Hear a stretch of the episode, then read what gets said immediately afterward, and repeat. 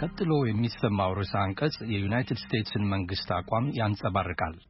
የአሸባሪዎችን የገንዘብ ምንጭና ድጋፍ በሚከታተለው ወይም ቲኤፍቲሲ እየተባለ በሚታወቀው ማዕከል አማካኝነት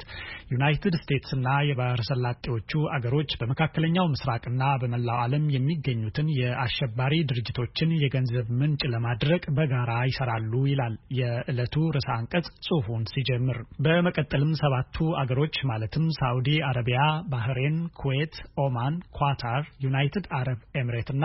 እንዲሁም ዩናይትድ ስቴትስ መሆናቸውን ይገልጽና እነዚህ በአባል አገሮቻቸው ላይ የሽብር ጥቃት ለመፈጸምና ብሔራዊ ደህንነታቸውን አደጋ ላይ ለመጣል የሚያስቡ ሽብርተኞችን የገንዘብ ምንጭ ለማወቅ መረጃ ይለዋወጣሉ ይላል ርዕሰ አንቀጹ። ማዕከሉ ወይም ቲኤፍቲሲ ከተቋቋመበት ከ2017 ጀምሮ በዓለም ዙሪያ በሚገኙ ከ60 በላይ በሚሆኑ ሽብርተኞችና ደጋፊ ተቋሞቻቸው ላይ አምስት ጊዜ የጋራ መግለጫዎችን ማውጣቱን የገለጸው ርዕሰ አንቀጽ መግለጫዎቹ እንደ አይሲስ፣ አልኬዳ፣ የኢራን እስላማዊ አብዮት የክብር ዘብ፣ የሊባኖሱ ሄዝቦላ እና ታሊባን በመሳሰሉት በዓለም ዙሪያ በስፋት የተሰማሩ ቡድኖች የሚመለከቱ መሆናቸውንም ያትታል። በጣም ቅርብ በሆነ ጊዜ የአሸባሪዎችን የገንዘብ ምንጭና ድጋፍ የሚከታተለው ማዕከል ወይም ቲኤፍቲሲ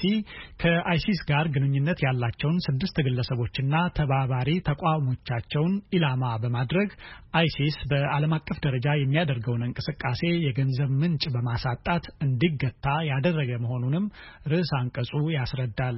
የገንዘብ እንቅስቃሴያቸው እንዲገታ ከተደረጉ ድርጅቶች መካከል መሰረታቸውን በሶሪያ ያደረጉ ሶስት የገንዘብ አስተላላፊ ድርጅቶች መሆናቸውን የገለጸው ርዕሰ አንቀጽ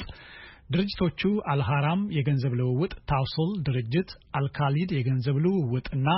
የአይሲስ የገንዘብ ማስተላለፊያው አስተባባሪ አብዱልራህማን አሊ ሁሴን እንዲሁም መሰረቱን በአፍጋኒስታን ያደረገው የነጃት ማህበረ ረድኤት ዲሬክተር የሆነው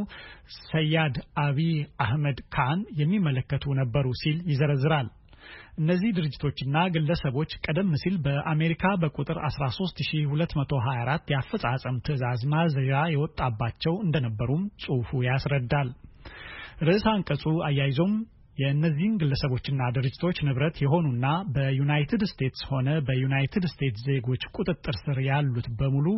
መታገድ ወይም ለውጭ ንብረት ይዞታ ቁጥጥር ጽሕፈት ቤት ሪፖርት ወይም የአሸባሪዎችን የገንዘብ ምንጭና ድጋፍ ለሚከታተለው ማዕከል ቲኤፍቲሲ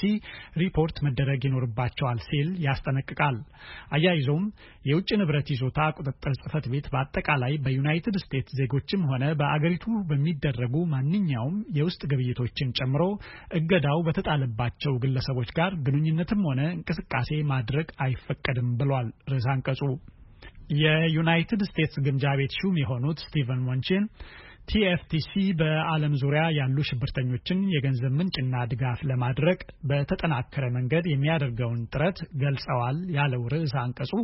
ማዕከሉ የዩናይትድ ስቴትስንና የባህረ ሰላጤዎቹን አባል አገራት ሽብርተኞቹ የደቀኑትን የጋራ አደጋ በጋራ ለመጋፈጥና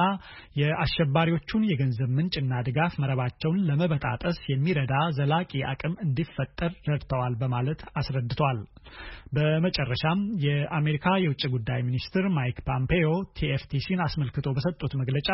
ይህ ለአሸባሪዎቹ ድርጅቶችና ግለሰቦች የገንዘብም ሆነ ቁሳዊ ድጋፍ ለሚሰጡ የንግድ ተቋማትና ግለሰቦች እንደ ተጨማሪ ማስጠንቀቂያ ሆኖ ያገለግላል ብለዋል ሲል ርዕስ አንቀጹ ጽሑፉን ይደመድማል።